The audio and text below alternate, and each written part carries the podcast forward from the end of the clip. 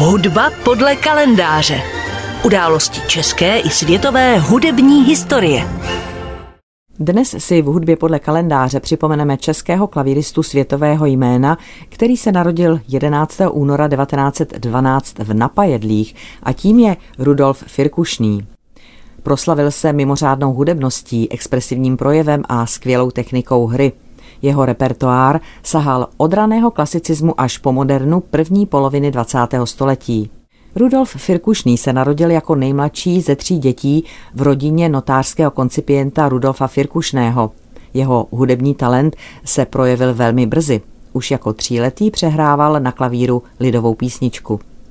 Rudolfův otec zemřel velmi brzy a matka se s dětmi přestěhovala do Brna, kde se Rudolf jako pětiletý chlapec setkal s velikánem české hudby Leošem Janáčkem.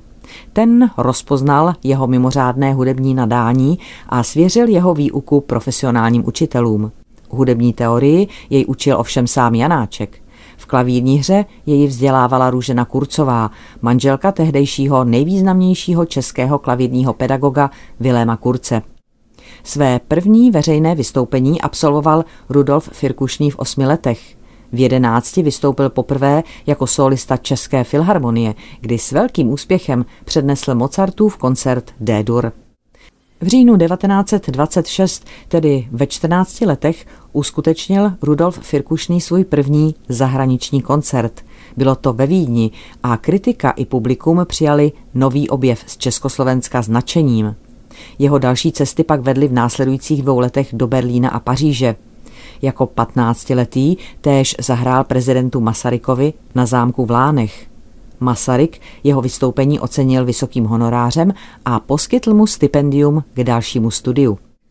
Na jaře 1927 Firkušní absolvoval konzervatoř v Brně v mistrovské třídě u profesora Viléma Kurce a v roce 1930 maturoval na Bučovickém gymnáziu ve třídě profesora Antonína Součka. Masarykovo stipendium umožnilo Firkušnému studovat v Paříži u profesora Kortota, kde se seznámil s francouzskou klavírní školou a německou klavírní školu pak studoval v Berlíně u profesora Artura Šnábla. Přitom všem stačil stále i pilně koncertovat a tak jméno 18-letého klavíristy znala brzy celá hudební Evropa. V roce 1931 ukončil Firkušný závěrečným koncertem na Žofíně mistrovskou školu Pražské konzervatoře. Po vypuknutí druhé světové války pak koncertoval ve všech zemích Evropy, přičemž kladl důraz na českou hudbu, která se stala osou jeho širokého repertoáru. V roce 1838 poprvé koncertoval ve Spojených státech amerických. 3. března 1939 se uskutečnil Firkušného na další léta poslední koncert před českým publikem. Vystoupení s Českou filharmonií pod taktovkou Rafaela Kubelíka bylo věnováno uprchlíkům z oblastí obsazených Němci. Následující Firkušného zahraniční turné bylo vlastně už emigrací. Nejprve žil v Paříži v komunitě českých umělců. Po okupaci Francie se v roce 1940 dostal přes Španělsko do Lisabonu, odkud už jeho cesta nadlouho vedla přes oceán do New Yorku.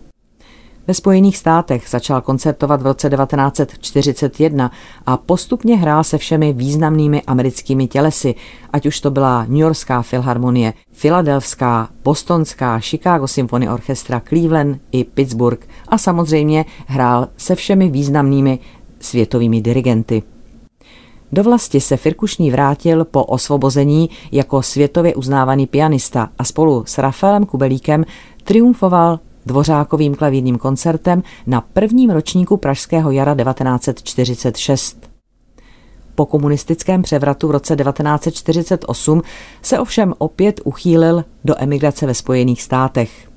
V době politického uvolnění v 60. letech zajížděl za matkou do vlasti a v roce 1965 si z Brna odvezl i manželku Tatiánu, s níž měl posléze dvě děti. Usadil se v New Yorku, kde jeho bydlištěm byl jednak byt na Manhattanu nedaleko Lincoln Center, tak i letní sídlo v blízkém Štátsburku. V Americe vystupoval Firkušný pravidelně jako solista s New Yorkskou i Clevelandskou filharmonií a od roku 1965 až do své smrti byl také profesorem na prestižní umělecké univerzitě Juilliard School v New Yorku. Kromě solové činnosti se věnoval aktivně i komorní hudbě. Teď na Klasik Praha zazněla první věta Allegro Moderato z koncertu pro klavír a orchestr číslo 2 Bohuslava Martinů. Solový part hrál samozřejmě Rudolf Firkušný. Do vlasti se Rudolf Firkušný vrátil po dlouhém odloučení až ve svých 77 letech po pádu totality v roce 1989. Hned v roce 1990 se zúčastnil Pražského jara. S Rafaelem Kubelíkem a Českou filharmonií na festivalu provedli druhý klavírní koncert Bohuslava Martinů. Z něj teď zazněla první věta Allegro Moderato z tohoto koncertu. V tomto provedení ovšem s Českou filharmonií, kterou řídil Jiří Bělohlávek. Po návratu do vlasti Firkušný koncertoval nejen v Praze, ale i Brně a rodných Napajedlích. V témže roce získal čestný doktorát Univerzity Karlovy a v roce 1991 byl vyznamenán řádem Tomáše Garika Masaryka první třídy. V roce 1993 byl poctěn čestnými doktoráty Masarykovy univerzity a Janáčkovy akademie muzických umění a jednalo se o vůbec první čestný doktorát udělený touto vysokou školou. Rudolf Firkušný se při svých zájezdech do vlasti snažil všestranně pomáhat, věnoval své honoráře uměleckým školám a institucím a pro Janáčkovu Akademii muzických umění v Brně vytvořil nadaci Rudolfa Firkušného, která podporuje nejlepší studenty školy. Chtěl se natrvalo usadit v Praze, ovšem 19. července 1994 podlehl ve svém letním sídle blízko New Yorku těžké chorobě. Hudba podle kalendáře.